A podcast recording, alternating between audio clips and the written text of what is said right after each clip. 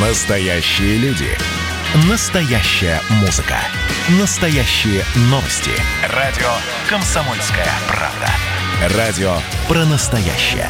97,2 FM. эм. Рекламно-информационная программа. «Комсомольская правда» и компания «Супротек» представляют. Программа «Мой автомобиль». Новый автомобильный концерн Stellantis пришел в Россию, причем это концерн в полном смысле слова, транснациональный. Э, Fiat, Chrysler объединился с Peugeot Citroën, 14 марок автомобилей под одной крышей, четвертое место по количеству выпускаемых машин в мире. И теперь начинается парад новинок в России. Э, Всем доброе утро, я Дмитрий Делинский, на связи у нас Андрей Олег Осипов, редактор портала осипов.про. Парни, доброе утро. Доброе утро. Доброе утро. И у нас э, Алексей Володин, управляющий директор брендов Peugeot, Citroën и Opel в России. Алексей, здрасте. Здравствуйте, Дмитрий. Здравствуйте, Андрей, Олег, уважаемые слушатели. Ам, Значит, здесь сейчас давайте поговорим об этом самом параде. Параде новинок, э, который привозит в нашу страну концерн Stellantis. А, Один из самых интересных экземпляров, одна из самых интересных премьер – новый Citroën Берлинга. С конвейера. Ну, вообще статистика рынка, Алексей, обратите меня, показывает, что вообще такие автомобили, как Берлинга, ну, назовем их, да, Берлинга Мультиспейс, по-моему, правильно так его называть, они практически Правильно. недоступны. Да, они практически недоступны. К сожалению, там сегмент нашего рынка вымот. И хотя, на мой взгляд, имеет целый ряд преимуществ. И должны быть теоретически востребованы. Вот как бы вы оценили перспективы модели на российском рынке? Спасибо за вопрос. Э, Я оцениваю их как фантастические. Я объясню почему. Так. Мы решили локализовать машину Citroёn Берлинга. Мгм. А это, я, я считаю, наилучшее современное решение единственного автомобиля в семье. Именно потому, что сегмент комби сегодня очень мал. Дело в том, что э, существующая практика госрегулирования отрасли, то есть очень высокие требования к локализации, привели к тому, что производители проинвестировали в локализацию самых массовых сегментов, Мгм. а именно там седаны, э, B и C SUV. А в результате остальные сегменты в нашей стране практически прекратили свое существование. Ну, то есть там универсалы, все, их практически нет. Одна Шкода Октавия, по-моему, осталась. А, Минивенов практически не осталось. Хэтчбеки умерли. И тоже и комби умер. Может быть, какие-то микроскопические импортные вкрапления, а значит, очень дорогие, э, на рынке остались. Но в целом сегменты оскуднели. И вот тут как раз-таки появляемся мы. Так, погодите, Алексей, что значит слово «комби»? Это сегмент комби, Это в котором раньше у нас в стране присутствовали Renault Kangoo, Ford Transit Connect. А сейчас присутствует разве что Лада, Лада Ларгус. да. Вот единственный, который- Нет. Послушайте, Нет, Алексей, нет, нет, вот нет, нет. У нас три игрока, три игрока в этом сегменте на рынке. Это Volkswagen э, Caddy остался, остался Fiat Doblo и абсолютно правильно Lada Largus. Хорошо, вот вы, Алексей, упомянули о локализации. Давайте сразу отметем все возможные сомнения и скажем о том, как контролируется качество сборки в Калуге. Ну, давайте говорить э, фактами и цифрами. Я вам скажу, что мы старшую модель нашего Берлинга, Citroёn Space Tourer, производим в Калуге уже три года. Вот Space Tourer, он собирается вообще глобально на трех заводах в мире. У нас в Калуге еще на двух в Европе. Так вот, калужский Space Tourer лучший по качеству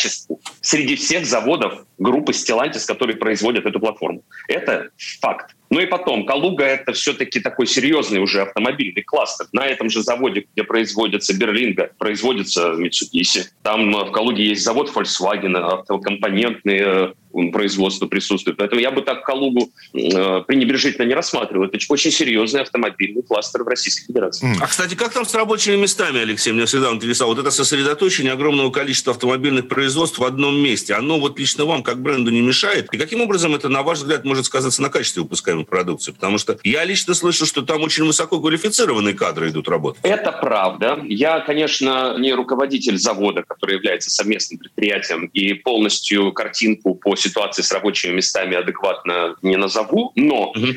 Я знаю, что действительно э, во всех регионах, где ак- активно развивается автомобильное производство, существуют проблемы, особенно на начальных периодах, когда готового квалифицированного персонала у нас в этих регионах не хватает. У нас никто не учит в стране производить машины. То есть отрасль существует, а институтов, которые готовили бы кадры, практически нет. Поэтому действительно поначалу перевозятся специалисты из других городов, перекупаются специалисты из других заводов, потом идет обучение и переключаются на местных жителей, которым на самом деле очень хорошо. Это рабочие места. И региону хорошо, это налоги. Мгм. Естественно. Алексей, а давайте вернемся Давайте. все-таки к машине. Да, на Berlingo. В российской версии, вы говорите про локализацию, полную локализацию, она чем-то отличается от европейской? Вот та машина, которая выходит сейчас на наш рынок. Да, она отличается. Чем? Она действительно отличается. У нас другой клиренс, поскольку у нас страна э, местами бездорожная, и потребитель хочет э, доехать до своей дачи по грунтовой дороге или зимой выехать там из сугроба. У нас э, на Berlingo клиренс э, 175 миллиметров. Очень уважаемая цифра. Помимо этого,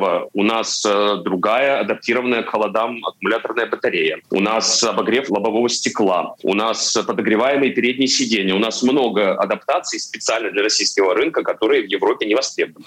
Ну, кстати говоря, поскольку про универсальность мы с вами отчасти в том числе заговорили, вот мне кажется, конечно, вспоминается такая старенькая песенка, такая, мы возьмем с собой слона, чижика, собаку, кошку, забияку, обезьянку, попугая, вот компания такая. Меня Берлинка, потому что откровенно всегда поражал, и новое поколение не исключение, вместительностью пассажирского отсека. Такое количество кармашков всяких и мест для расположения как мелкой, так и крупной поклажи не встретишь зачастую и в больших таких среднеразмерных кроссоверах. Вот за счет чего, на ваш взгляд, Алексей, удалось этого добиться? Только ли за счет какой-то там уникальной функции- Компоновки. компоновки да, внутреннего пространства? Действительно, вы абсолютно правы. Вы абсолютно правы. Э, Геометрия этой машины, геометрия кузова, она уникальная. Мгм. В этой машине действительно больше места, чем в среднеразмерных кроссоверах. Мы проводили сравнительные тесты, я сам ездил, сам садился. Я ну, такой мужчина э, средних размеров. Мне тесновато, например, в некоторых кроссоверах, которые я водил.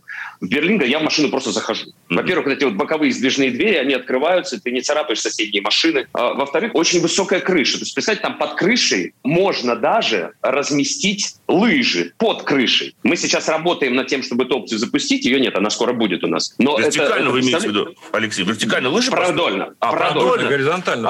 А, то есть это такой внутренний отсек для хранения лыж будет, получается. Да, да, можно даже сделать такой отсек. Представляете? А, Очень Например, под ногами задних пассажиров есть лючки для хранения вещей. Вот где вы такое видели? Ну, контрабандисты будут этому рады точно, там можно нет. Будут но тоже точно. забавно.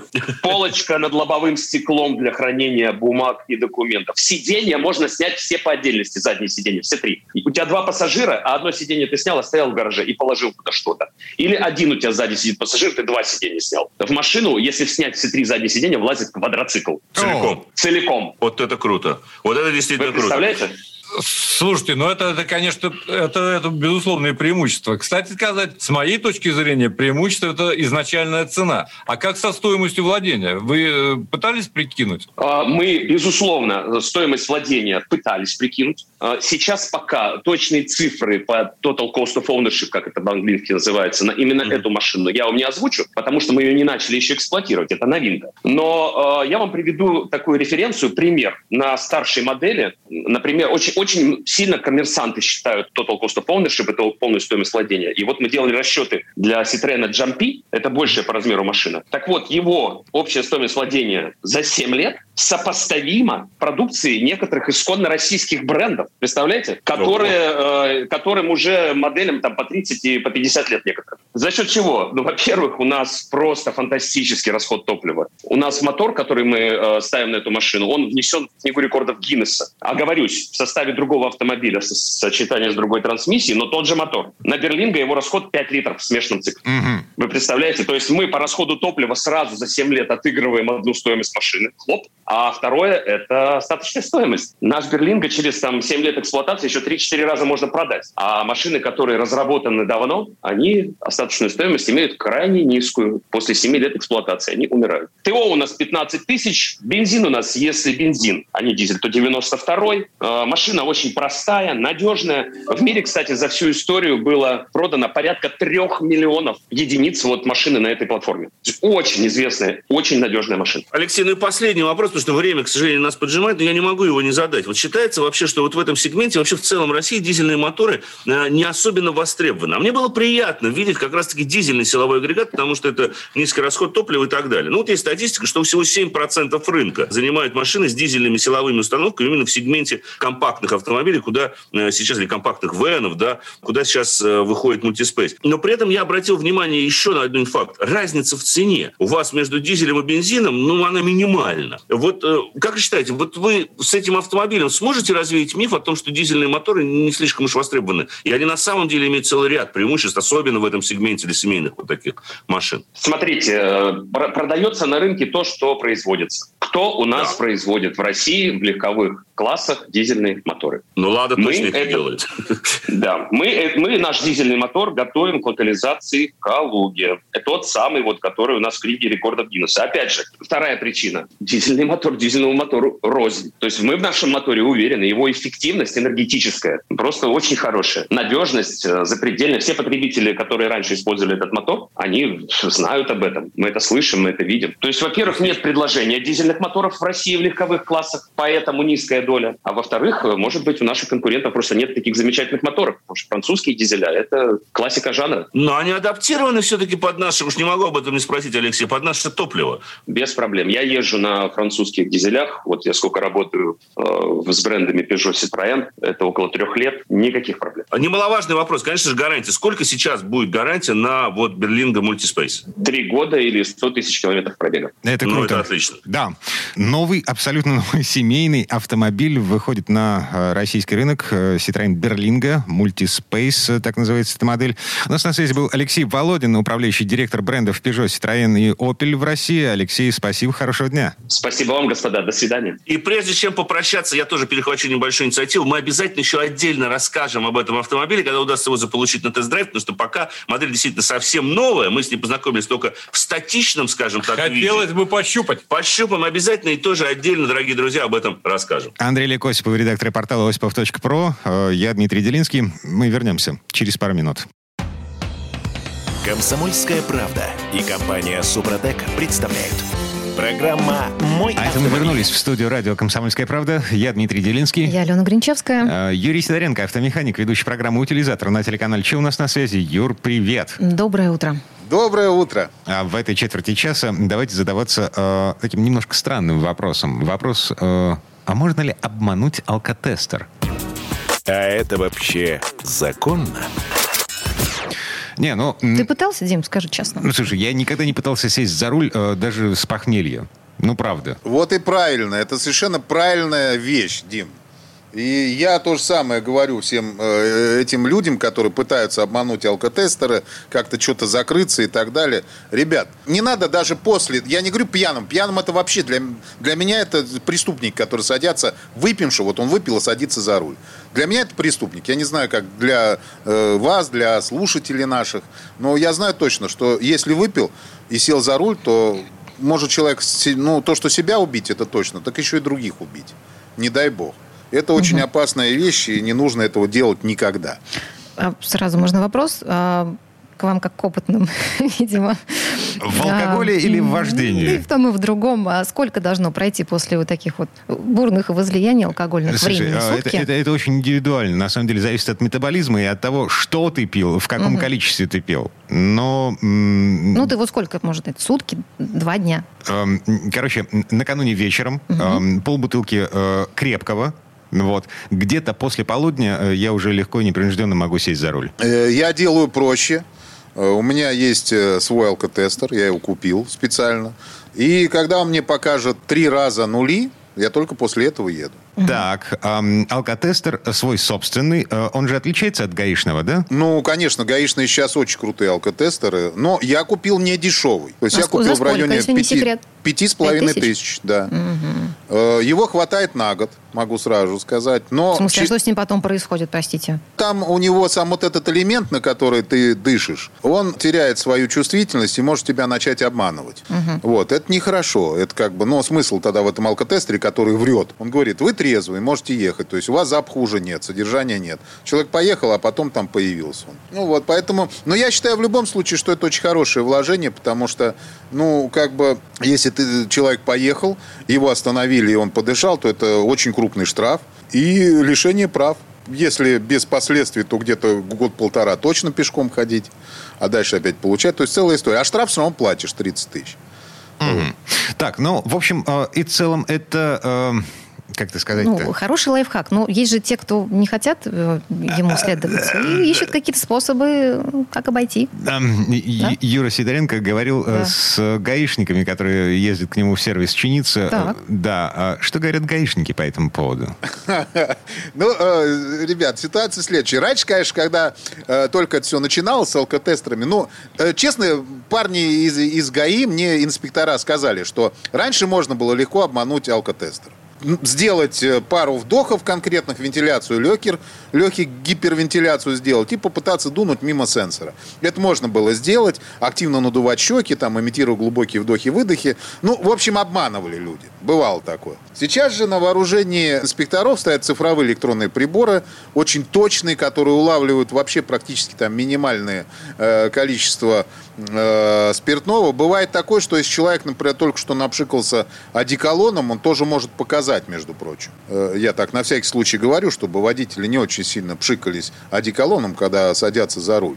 Господи, начинается. А вот я слышала, там в кефире тоже есть алкоголь. Ни в коем случае нельзя пить кефир перед выездом на дорогу. Даже, ну, мне кажется, все это какие-то это страшилки. Мифы Конечно. и, так и легенды одеколон городские. тоже, конечно. Это не совсем мифы и легенда, потому что, в принципе, кефир, я пробовал, показывает, но только в течение буквально вот, если он подбродил уже кефир, то есть не прям вот ты вот свеженький купил, он чуть подбродил, вот, и ты прям выпиваешь и тут же дуешь, вот тогда он показывает. Но это буквально секунда-полторы, дальше он уже ничего не показывает. То же самое касается и кваса. Просто есть квас естественного брожения. Ребят, не путайте, пожалуйста. Это не тот, который вы покупаете там в бутылках э, длительного хранения. Это, как правило, просто как газированная вода. Там ничего не будет происходить с ним.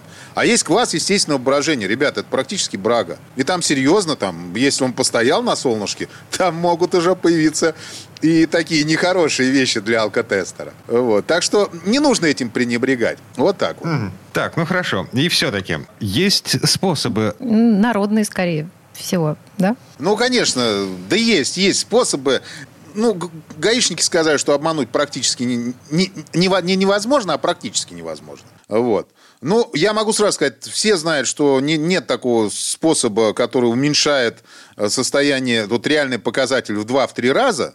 Это вот однозначно нет такого. То есть, если человек выпил бутылку водки и решил сесть за руль, там, ну, как бы э, бесполезно обманывать, все равно покажет он. А вот побыстрее вывести алкоголь из организма, это можно. Или там скрыть, например, перегар. Ну, как бы по большому счету, вот смотрите, народные способы какие? Уменьшение показателей алкотестера. Простые. Они, в принципе, делятся на три части. Первое, это вот все средства, которые замедляют всасывание алкоголя э, в желудке. Соответственно, в крови отмечаются низкие показатели. Вот. Ну, это, это мы понимаем. То есть, это так у нас шпионы обычно делали. Ну, мы же смотрели все фильмы, да? Они масло сначала съедят, жирненького, а вот, или жирную пищу поедят, а потом спокойненько пьют водку и не пьянеют. То есть, она медленнее всасывается.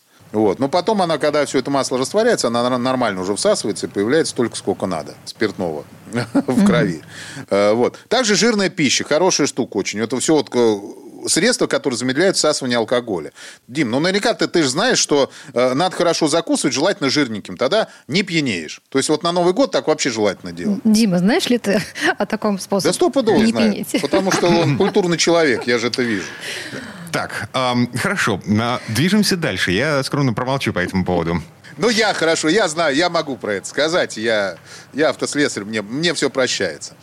Так, второе. Методы, которые усиливают обмен веществ, позволяя быстро вывести алкоголь из, органи- из организма. Знаете, что это такое? Так, а, Физкультура. да, например, баня. Правильно, совершенно верно. Э, Опять же таки, э, если выпил сразу же и пытаешься вывести, ничего не получится.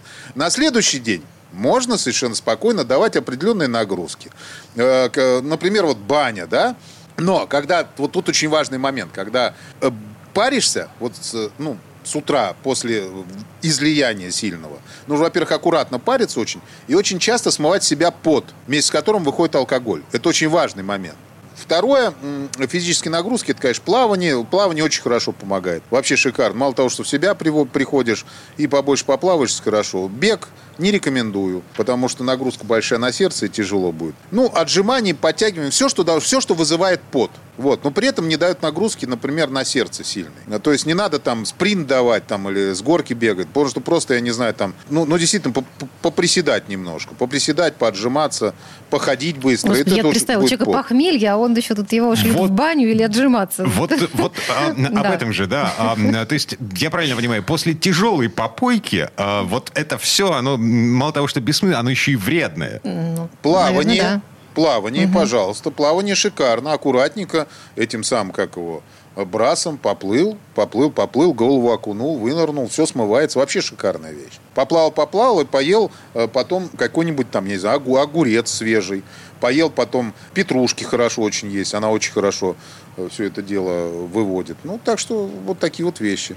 Ну, вообще, после серьезных да, попоек... Да, да, сколько петрушки нужно съесть, э, Много. Юрий? Все зависит от того, хорошо. сколько человек выпил. Пить надо просто умеренно, тогда будет все нормально. Тогда вот как, как сказал, например, э, Дима, вечером немножко выпил, после обеда уже можешь ехать. Да, он, он знает свою меру, он правильно делает. Вот, естественно, тогда, если человек не знает своей меры, то нефиг за руль садиться. Вот, там не помогут ни отжимания, ни бани, ничего не помогут. Кстати, вот, э, чтобы, например, из, вывести из крови порядка литра принятого слабоалкогольного напитка, например, вина или пива, потребуется не менее двух часов пребывания в бане. То есть понимаете, что будет после полбутылки водки?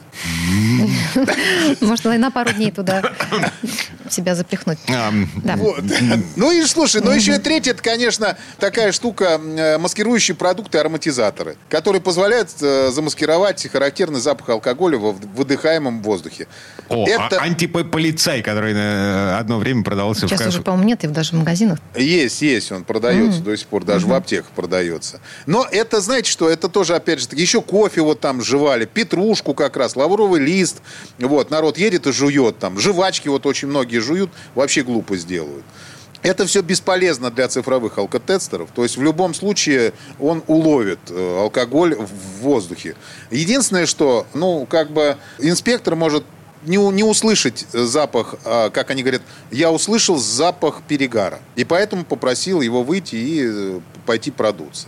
Вот, он может просто не услышать запах перегара, вот, и тогда будет все нормально. Но в любом случае, ребят, вот честно, все, что я сейчас сказал, это все может и кому-то помогает. Может быть. Но при новых вот этих цифровых алкотестерах, поверьте мне, на это надеяться, ну, не стоит. Я вам рассказал способы, которые мне рассказали, во-первых, мои клиенты, и, во-вторых, мне рассказали гаишники. Они как раз мне рассказали про маскирующие способы.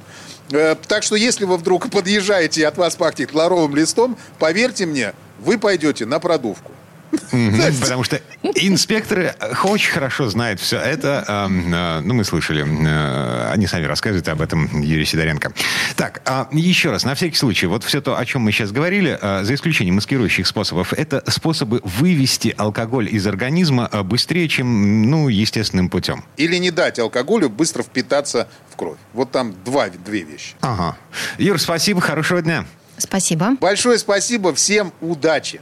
Юрий Сидоренко, автомеханик, ведущий программы «Утилизатор» на телеканале Че был у нас на связи. А, мы вернемся э, через пару минут. В следующей части программы к нам присоединится Федор Буцко. Поговорим о том, сколько стоит наехать на дорожный знак. Комсомольская правда и компания «Супротек» представляют. Программа «Мой автомобиль».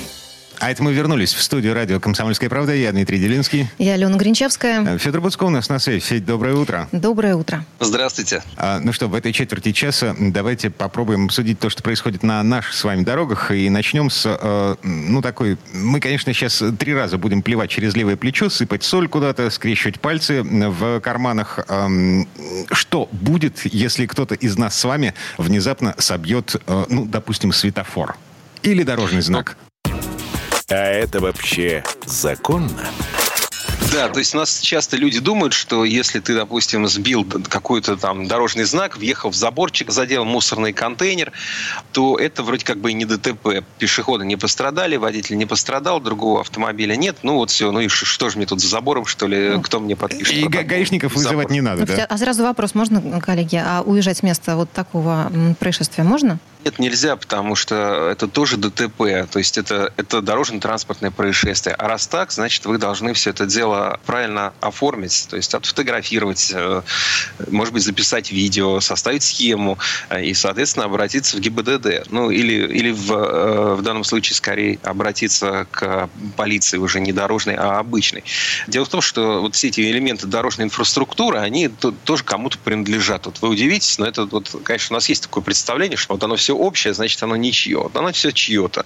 И, в частности, чьи-то, я даже предполагаю, чьи вот такие прекрасные полусферы, вы, может быть, обращали внимание, они, надеюсь, есть не во всех регионах страны, но, по крайней мере, в Москве и их, их очень много. Это такие в полушары. В, во дворах которые... на, понатыкано этого хозяйства, а у нас, я не знаю, как в Москве, у нас их называют сиськи. Дима, первый раз а, слышу, прости, конечно. Серьезно? Да ты что? Вот, вот же... Я тут на сиську наехал. говорят. Извините, ладно, хорошо. Не говорят, да. Вот, у нас их тоже натыкано, бог знает сколько. Это одно из подлейших просто устройств, которые вот в такой номенклатурной, в номенклатурных бумагах иногда проходит как малая архитектурная форма или МАФ. Но МАФ это, это архитектурная форма, это и, и клумба, и кусок газона, и лавка, это все малая Но у меня сразу формы. уточнение. Вот вот да, вот слушайте, Федор, но если я... не видно из-за да. руля. Федор, я, я, я понимаю, но если я вдруг наеду на своей машине на эту полусферу, не буду говорить, как Дима ее назвал, а машина моя пострадает, а, собственно, имущество вот это самое полусферическое, ему ничего не будет. Оно же бетонное. Тем более. Ну да, оно конкретно бетонное, но тут э, проблема станет другая. Если вы на нее наедете, то, скорее всего, вы на ней останетесь. То есть машина повисает, э, да, вот у меня, например, во дворе стоял недавно такой вот несчастливый автовладелец, который э, не заметил вот эти малые архитектурные формы и сразу на две из них заехал, но и у него так вот передние колеса, они только едва-едва касались земли. Видно, что подвеска, вот эта вся артикуляция подвески выбрана, машина, машина такая висит и, и жалобно свесила вниз лапки. Ну, то есть колесики. А, и эти штуки, они часто покрашены в яркий контрастный цвет, и тогда вроде бы хотя бы их как-то лучше видно. Но иногда они не покрашены. Они, они имеют э, цвет бетона, то есть они имеют э, цвет всего, что находится а, в городе где-то там ниже колена, да, такой вот цвет пыли и грязи, там, если поливать дождем, то, значит, мокрой пыли и грязи. Их просто не видно. Это одна из ну, кошмарных вообще идей, в принципе. Ну, ну ладно, ладно, да, действительно. Собственно, что делать-то, если ты наехал на вот такую полусферу, вот, если ты сбил э, какой-нибудь забор, если ты, э, не дай бог, зацепил дорожный знак. Или мусорный бак, выясняется, да? Мы продолжаем вызывать гаишников на место ДТП, потому что это полноценное ДТП. Да, нужно вызывать инспектора ГИБДД ГИБДД. Так же, как если вы там, не знаю, там решили припарковаться около дома и случайно въехали там в подъезд или там, не знаю, протаранили э, там крыльцо магазина и так далее. То есть все это называется автомобильной аварией. И после такого вот э, ДТП э, нужно включить аварийную сигнализацию, выставить знак аварийной остановки, сфотографировать и так далее, и, и вызывать. И дальше уже, собственно, там, в зависимости от, если вы так стали удачно, что перегородили всем путь, ну, тогда, значит, надо отогнать в сторону. Но, в принципе, вы не должны уезжать с места аварии. Это вот э, норма. И дальше надо ждать, ждать и грустить, и ловить на себе взгляды окружающих, осуждающие или насмешливые, или там, может, какие будут. Может быть, кто-то сочувственно скорее, да, посмотрит. Да. Угу. И так может быть. Так, да, но, тем не менее, это теперь... все аварии. Хуже, да. если вы еще дорожный знак сбили. Вот, допустим, знаки что же разные, да? Например, сбили вы знак кирпич, который стоит на въезде в улицу там, с односторонним движением. И таким образом вы лишили едущих за вами следом водителей возможности узнать, что туда поворачивать нельзя, например. Да? В этом случае вы еще должны принять там какие-то меры для того, чтобы а, люди туда не уехали, ну там и, и так далее. Если знак этот мешает проезду, то вам нужно еще его убрать с дороги. Понятно, что у нас обычно этого не происходит. И даже мало кто знает, что за то, что вы даже все сделаете правильно, вот как мы сейчас говорим, а, в принципе, вас, по идее, ждет штраф от 5 до 10 тысяч рублей для обычных вот водителей не для юридических там... Это, должно, погоди, не, не это, это за что? Как, как называется эта статья? Э, э, за, за то, что я что? Это повреждение дорог. А, повреждение угу. дорог и дорожных сооружений. Я, кстати, знаете, хочу сказать, что это не только у нас. У меня был печальный опыт. Я как-то в Германии вы, вылетел с дороги. Ну, так вот получилось. Я не досмотрел, как-то поздно увидел поворот, и был дождь. И, ну, в общем, я не справился с управлением, что называется, и вылетел с дороги на газон прилегающий Выхожу, смотрю на переднее колесо, вижу, что пробито. Думаю, надо менять. Иду к багажнику, вижу, что заднее тоже пробито. Прекрасно. Двух колес запасных, разумеется, у меня нет. Конечно же, значит, э, надо как-то иначе решать вопрос. Вижу, что рядом стоит, находится автосервис. Э, иду туда, показываю, значит, хозяину, что вот так, мол, и так, объясняю с ним.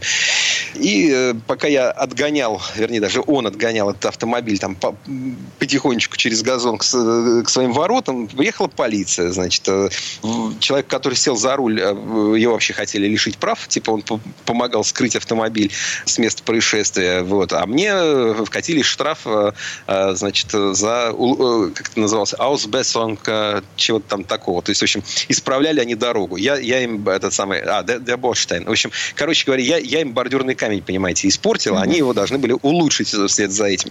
И там был какой-то вполне весомый штраф. Я не помню сейчас э, точно суммы. Кажется, это было 300 марок. Тогда еще марки были.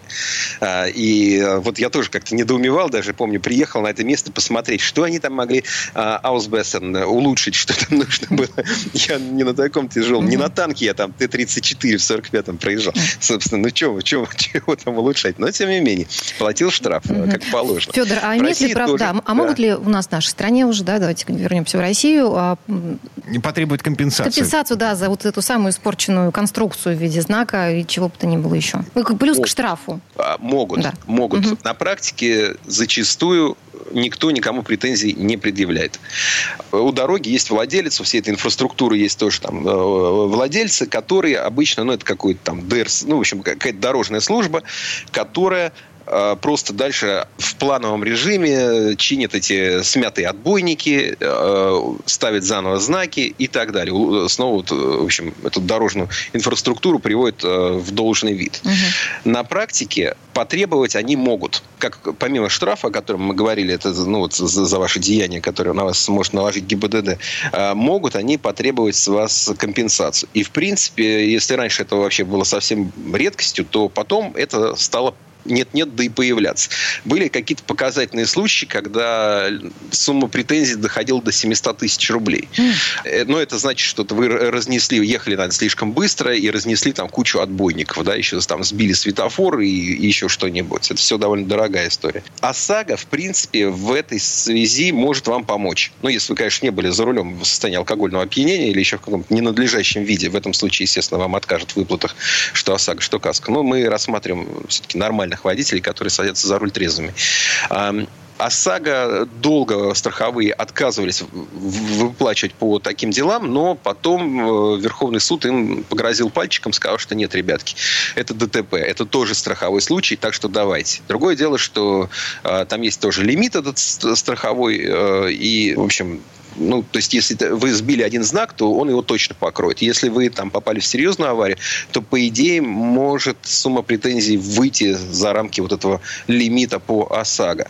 Да, Погоди, такое возможно. У, уточняющий вопрос. А это компенсация э, ущерба, нанесенного не автомобилю, а ущерба, нанесенного автомобилем. То есть... Э, деньги... Абсолютно верно. Да, если я, э, значит, выпарковываюсь, задел какой-нибудь заборчик на парковке, да, э, забор нанесен ущерб, а ОСАГО оплатит ущерб, нанесенный забору, но не машине. Да, совершенно верно. Ну, дальше вопрос просто, кто, кто владелец забора, хочет ли он предъявлять претензии и так далее. То есть правоприменительное право практика, она может разниться очень сильно. Ну, кому-то, может быть, это вообще в принципе все равно. У нас, например, в Москве а зимой, да и летом тоже городское правительство делает ставку на механизированную уборку, так называемую. Это, в принципе, да, хорошо. Да, да, То есть это не дворник с киркой, а это очень дорогие машины, которые, ну, вы удивитесь, когда узнаете, сколько стоит маленькая такая чистилка, симпатичная, которая шныряет по тротуарам, а у нее цена 18 миллионов рублей вместе с обвесом, щетками, поливалками там, и, и так далее. Да? А эта техника, ну, она тоже в разных руках действует по-разному. Нужно помнить о том, что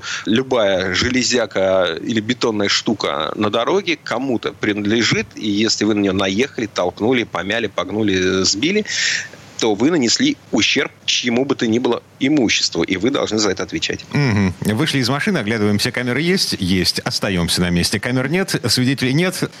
Что, уезжаем? Да нет, конечно, не уезжаем, мы просто разумно смотрим. Ну, понятно, что если вы чуть-чуть притерлись бампером, а там какой-то маленький столбик, и ничего там вроде бы и нет. На бампере э, у вас там царапина, а столбик стоял невредим, потому что он покрыт хорошей порошковой краской, и он рассчитан на то, что вы и еще следующие 100 человек таких же его не заметят. Поэтому он крепкий. Ну, окей, хорошо. Но если вы ехали, вылетели с дороги, сбили светофор и решили уехать, то, ну, ждите проблем. Угу. Федор Буцко был у нас на связи. Спасибо, хорошего дня. Спасибо. Всего вам доброго. А мы вернемся в эту студию буквально через пару минут. В следующей части программы у нас журналист и летописец мирового автопрома Александр Пикуленко. Поговорим о том, чем нам с вами грозит дефицит микросхем. Комсомольская правда и компания Супротек представляют. Программа «Мой автомобиль». А это мы вернулись в студию радио «Комсомольская правда». Я Дмитрий Делинский. Я Алена Гринчевская. В этой четверти часа у нас не совсем традиционная история от Александра Пикуленко. На этот раз речь пойдет о глобальном дефиците микропроцессоров, из-за которого многие автогиганты уже объявили о сокращении или приостановках производства. Ну, вообще дефицит микросхем начался еще в прошлом году. Тогда нам говорили, что это временное явление, вызванное пандемией коронавируса, остановка некоторых заводов, но год уже с тех пор прошел, а дефицит сохраняется. Что дальше? Слово Сан Санычу. Как тебе такое, Илон Маск? Сегодня мы сами, порой не замечая этого, живем во времена быстрых изменений, которые оставляют глубокие следы и в жизни, и в производстве. Так случилось, что переход на удаленку потребовал дополнительно оборудовать домашние офисы, что вызвало небывалый всплеск спроса на электронные устройства. А во всех этих компьютерах, мониторах и планшетах полным-полно полупроводниковых микросхем. А ведь точно такие же вовсю используются в автомобилях. Сегодня каждая машина содержит внутри себя более сотни электронных компонентов. И вот пришла беда, откуда не ждали. Мир столкнулся с дефицитом. На автопром обрушилась глобальная нехватка чипов. И это настолько серьезно, что уже президент Соединенных Штатов собирает в Белом доме представителей крупных технологических компаний, чтобы решить проблему недостатка электронных деталей. За круглый стол сели директора General Motors, Google Alphabet, PK Dell, Intel и Samsung. Производители хотели получить твердый ответ. Во-первых, сколько нужно микросхем, а во-вторых, большую предсказуемость в поставках. Автостроители предупредили, что если вопрос не решить в ближайшее время, вся их индустрия потеряет в этом году в общей сложности 61 миллиард долларов. Американский производитель Intel заявил, что только в ближайшие 6-9 месяцев он способен увеличить производство особо дефицитных микросхем. Правда, для этого им придется перезапустить стоящие в резерве старые производственные линии. А Джо Байден сообщил, что использует эту ситуацию для перезагрузки отечественной электронной индустрии. Компании получат субсидии в 50 миллиардов долларов – а пока из-за нехватки чипов по всему миру автозаводы сокращают или останавливают производство. У Volkswagen встало производство в Братиславе. А ведь здесь делают очень важные, в смысле добавленной стоимости модели. Audi Q7, Q8, Porsche Cayenne, Volkswagen Touareg и другие. Хорошо, что не пострадало находящее здесь же производство субкомпактов Volkswagen Up и Seat Mii. Но руководство концерна предполагает, что основной-то кризис полупроводников ударит по индустрии во второй половине года. На данный момент ожидают, что будет выпущено на 100 тысяч машин меньше. Кроме того, в настоящее время только наличие электронных комплектующих определяет, какие модели сойдут с конвейеров. Так что на Форде честно признают, что их бестселлер пикап F-150 остался без модуля управления подачей топлива, потому что нет необходимых для этого процессоров. Производство Ford Mustang на заводе в Мичигане тоже остановлено из-за нехватки чипов. Руководство концерна не исключает и дальнейших остановок конвейеров на заводе в Чикаго, где делают Ford Explorer и Lincoln Navigator. Останавливаются даже заводы по производству грузовиков, как в Луисвилле, что штат Кентукки, так и в Галчуке в Турции. Даже такой небольшой производитель, как Subaru, с его мизерными объемами выпускаемых автомобилей, тоже огорчил своих дилеров тем, что производство на американском заводе будет остановлено и собрать удастся всего 15 тысяч машин. Хотя основные заводы фирмы, находящиеся в Японии, пока работают. Небольшая, но высокодоходная марка Subaru со своими моделями Outback Legacy Impreza преуспела в Северной Америке, в основном благодаря своим лояльным поклонникам. В 2020 году японцы заняли восьмое место по количеству проданных машин, а Volkswagen, один из крупнейших мировых производителей, довольствовался только девятым местом. И это на втором рынке мира. Даже великий и ужасный Илон Маск сообщает, что его Тесла вынуждена прекратить производство производства модели 3 на своем заводе во Фримонте. И здесь также признали недостаток электронной начинки. И похоже, что Тесла пострадает сильнее других в дополнение к общей нехватке из-за возросшего спроса. Очевидно, что Техасу в этом году очень не повезло с погодой. Совершенно нетипичная для этих мест зима здорово ударила, среди прочего, и по здешнему заводу Samsung, где производили микросхемы. До сих пор не восстановлено частично разрушенное производство. Также стало известно, что зимние шторма оказали влияние и на другие цепочки поставок на заводы Тесла. Как всегда, после этого объявления акции Тесла покатились вниз. Глобальная нехватка электроники задевает все больше производств. Неожиданно в их число попал и Opel. Досталось заводу Вайзенахе. Хотя простое там пока кратковременное. А вот головное производство в Рюссельсхайме работает в обычном режиме. Чтобы минимизировать последствия дефицита, логисты «Опеля» в 24-часовом режиме находятся в контакте со своими поставщиками и постоянно пересматривают ситуацию. Но, судя по последней информации, существует определенный недостаток блоков управления подушками безопасности. Это заставляет очень нервничать всех занятых на производстве сотрудников. И что очень обидно, нельзя сегодня снять с конвейера автомобиль недособранным. Ведь вся электронная начинка спрятана глубоко внутри. Это раньше можно было скатить с конвейера машины без фар, руля и на технологических колесах. А где-то дела идут совсем неважно. Так Audi уже отправила больше 10 тысяч сотрудников на сокращенный рабочий день. Это потянуло за собой серьезное сокращение выпуска моделей А4 и А5, да и линии по производству А6 и А7 тоже работают в полсилы. Руководство осторожно намекает, что может остановиться и головное предприятие в Ингольштадте. Уже прошли первые переговоры с профсоюзами. О том, что полупроводники стали большой головной болью, рассказали в Тойоте.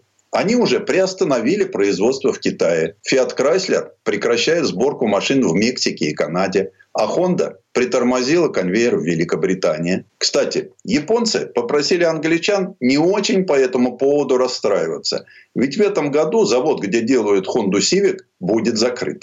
Daimler-Benz со свойственным ему высокомерием реагирует на глобальные проблемы. Согласно собственным заявлениям о высокой гибкости всех производств, швабский производитель сегодня активно адаптирует заводы в Раштате, Бремене и венгерском Кичкемете к разным вариантам развития ситуации. Их вечные конкуренты-баварцы не менее упорно отмечают, что они заказали электронные компоненты на 2021 год вовремя и поэтому надеются на поставки в соответствии с контрактом. И ведь действительно, эти два немецких производителя ни разу не останавливали свои заводы.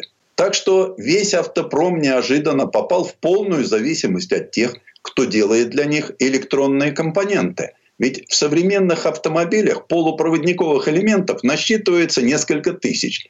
И в случае отсутствия хотя бы одного из них производство соответствующих машин может быть остановлено. В настоящее время сложно сказать, как долго продлится дефицит электронных комплектующих. Ведь производство и поставка занимает от 3 до 5 месяцев. И, конечно, никто не сомневается, что в результате электронного кризиса подрастут не только цены на автомобили, но и возникнет дефицит некоторых моделей. Как тебе такое, Илон Маск? Сан Саныч, спасибо. Это был Александр Пикуленко, летописец мировой автомобильной индустрии. Ну, а у нас на этом все на сегодня. Алена Гринчевская. Дмитрий Делинский. Берегите себя. Программа «Мой автомобиль».